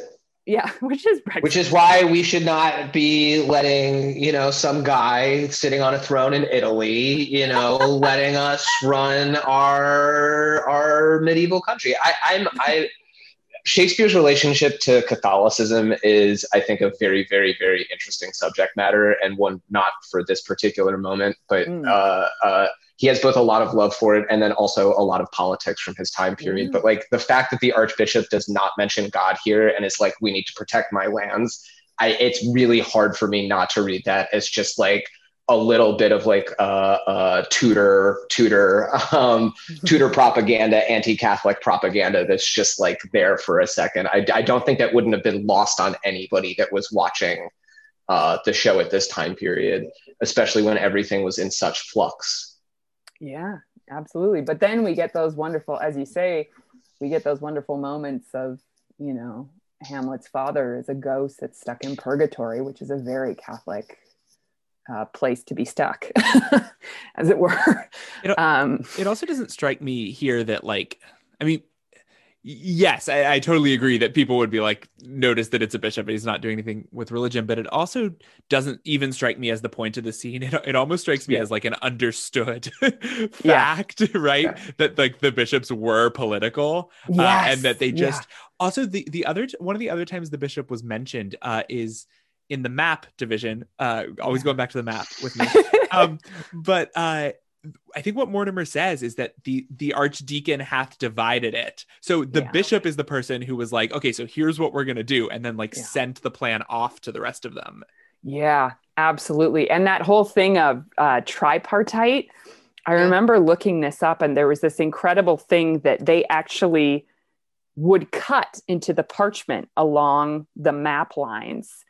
And then they would affix their seals as like, this is mine, this is Mhm. the other one, this is the other one. So there there is there is an interesting, uh, not even metaphorical dividing of the. It's like this kind of really violent, like cutting the map open, um, which is, is is a part of this this deal that they're that they're making. Any final thoughts on Act Four? I know this is because I'm reading for Hotspur, but I he's so abandoned. Like the end of that scene, I'm like, they are sacrificing this very valuable soldier. You know what I mean? Yeah. I just Yeah. damn. Damn is absolutely accurate. Yeah. It's so tr- he's abandoned. I mean, he's really. What's interesting to me is that Worcester's still there, right? Because Worcester mm. has really been the the brains behind this entire rebellion. And Worcester doesn't die in battle, but he is executed very shortly afterwards because Henry knows how potent he is as a political force in the kingdom. Yeah, Kelly. Yeah. And going off of what Coy was saying earlier about who's in the room in in these scenes, and obviously not the scene, but the scene prior, Worcester stops talking as soon as anyone sort of outside the family comes in, and is obviously just watching. Um, which you know we talked about him sort of being a the high political mind, um, and obviously knowing what happens coming up. Um, it's really interesting that Hotspur maybe puts his faith in him too much too soon, you know, Well, and we'll see there's or a, too late, to you know. Yeah, and we'll see in in Act Five there is a huge decision that Worcester makes not to tell Hotspur and Douglas about the kind offer from the king, and his political reason for it is utterly fascinating. Um, Sam and then Coy. I think it's related to that abandonment. I think that, uh, bef- except for the little uh, scene with the Douglas at the top of this act, I, I do think it's kind of important that the last time we sort of saw these characters, they had the whole argument about how they're carving up the land too. Like Mhm. even in that scene, they are not a unified rebellion from the top. These are uh, a, a, a, a collection of men who all have aims that are sort of pointed in the same direction, but they are not a unified whole. And I think that that scene with the argument between them foreshadows this absolute disaster that's about to happen where people are not showing up because of prophecy, because of sickness. Everybody has their excuse because I, I always get the sense that when we finish up that scene of dividing up the land, nobody's kind of as happy as they should be with what they have, even if they're agreeing to it. Um, so that just when uh, Genevieve was talking about that feeling of abandonment there, it's like, well, yeah, but it is it it's really narratively well foreshadowed and set up by Shakespeare. I think that this is not the best rebellion that's ever shown up on the shores of England. Well, and and and the Percy family has different reasons for rebelling than the Welsh and the Scottish, who want their independence and want, you know, the English colonizers, for lack of a better, you know, name, to just stop bothering them. Um, which is kind of what they've wanted for hundreds and hundreds and hundreds of years. Um, uh, Coy and then Kelly. Yeah, I just wanted to uh, kudos to Shakespeare. You know, we all like what he's you know his work's done, but but uh, uh, for looking at a political event and one that even was in the past at his time, and we've all seen really bad biopics or or fictionalizations of real events, especially if they're political or war based, and to take large political actions and to to only be viewing them through the perspective of the characters and how they affect the characters emotionally. And we're not spending all the time talking about why these 10,000 men decided to come or not come or who's there, who's, you know, all that stuff really has nothing to do with the story. It doesn't, what, what matters is how the characters feel and, and what they're doing. Um, which I think is just like it's a great example of when it's done well, even the largest scale things come down to the characters and the conflicts they have emotionally with each other. Uh, and everything else, even if it's massive wars and battles, that really isn't the focus. Um, it's just, yeah, it, I see a lot too many movies, I guess, today where they're where they're trying to retell these historical moments and they're focusing on the logistics of the moment when that's not what's interesting in a story. I totally agree, Coy. I think that's that's very well put. It's it, it, I think one of the the challenges when you're putting on a history play as a production, and one of the challenges of marketing it is people feel like when they go to a history play, oh my god, I have homework to do before I see this, and it's like no, no, no, no, no, just go for the story. Go for the these characters will draw you in immediately. You'll you'll get emotionally involved. You don't need to know the backstory, and I think Well, that's as much research as I like to do. I think ultimately you can't act research. You know, you, it has to be about the human story. Right. Um, yeah, uh, Kelly and then D. Nick. Well, and I mean, I think this is going to go a little bit to your point about marketing as well. But you know, I think when we imagine these things, or we have potentially have seen these plays uh, or versions of them on film or television, they do seem so, in a way, sort of far removed from us, which can be lovely. You know, we all like, you know, we go to Downton Abbey for escapism and all of that kind of things. But um, I, I just I can't help but think every time that we've talked about this map as we were recording this at the end of 2020, how much we just watched a political primary where people are either one of two parties usually that are fighting it out in order to have power of this one party. And then we spend time looking at certain areas of a map that no one's really happy about. You know, no one's Yeah. happy about what their division of the map is. And I think, gosh, like I, I, it's it goes, I guess, along to like it's all just a little bit of history repeating, but it is so surprisingly relevant to me when I think about in terms of like, you know, we're not looking at a map that someone has necessarily, you know, torn with knives and blood and affixed stamps into, but we are still ruled by a map. Yeah, that's a wonderful point. Yeah, that is great. Uh, D. Oh, I, I, it's just, I've said so often and repeatedly that it's impossible to tell everything there is to tell about war. You cannot possibly do it. All you can do is isolate a moment and then reveal the character's interaction. And that seems to me exactly what we're seeing. Yeah, Yeah. absolutely. Um, Coy, would you share with us that quote? That's great. Yeah, just people talking about uh, breaking up the map. I just, um, I was told that a good compromise is one where everyone is upset with the outcome. it's really accurate. Touche. Yes. It's really and everyone is. Yeah. Yeah. but that means that it's good. That means it's It is a good. Co- everyone had to give something up, right? I mean, that's the that's the important. There was a sacrifice. Well, uh, speaking of yeah. sacrifices, yeah, Sam.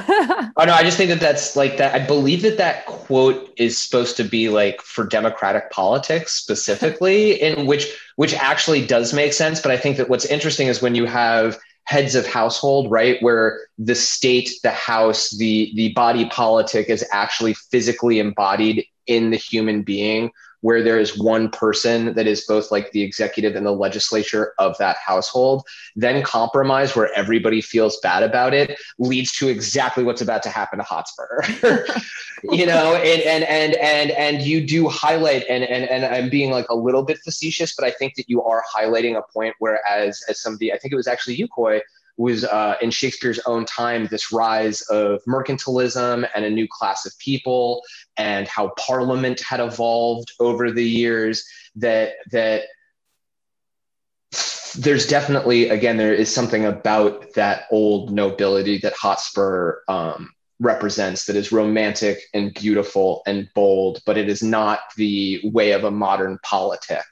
Um, which is getting more towards oh yeah we should all be unhappy with a compromise. You know so i think that that is an interesting thing that you're seeing playing out especially in the shakespeare histories is because as much as they're about their time period sort of they're all about what's going on in elizabethan england. Like any historical epic that you do whether or not you know it's i'm going blank on the director's name but danton the polish danton that's not really about the french revolution as much as it is about solidarity in poland at the time and what's going on in polish politics at that time. And yeah so i just well and then and then our viewing of these histories with all of their different layers like i i just uh, recently watched for the first time this incredible anti-fascist movie z which is like a greek movie that's in french and i was like watching it through the lens of like our current political system and like oh my god was this maybe yesterday? Like it's just it's it's it's devastating and then you realize oh no but this is actually in response to what was happening in that country at the time but we every time we see a, a history we like to map our own contemporary resonance onto it. Um, and and that it just it's it's how we it's how we feel these history plays instead of just sort of intellectually experiencing them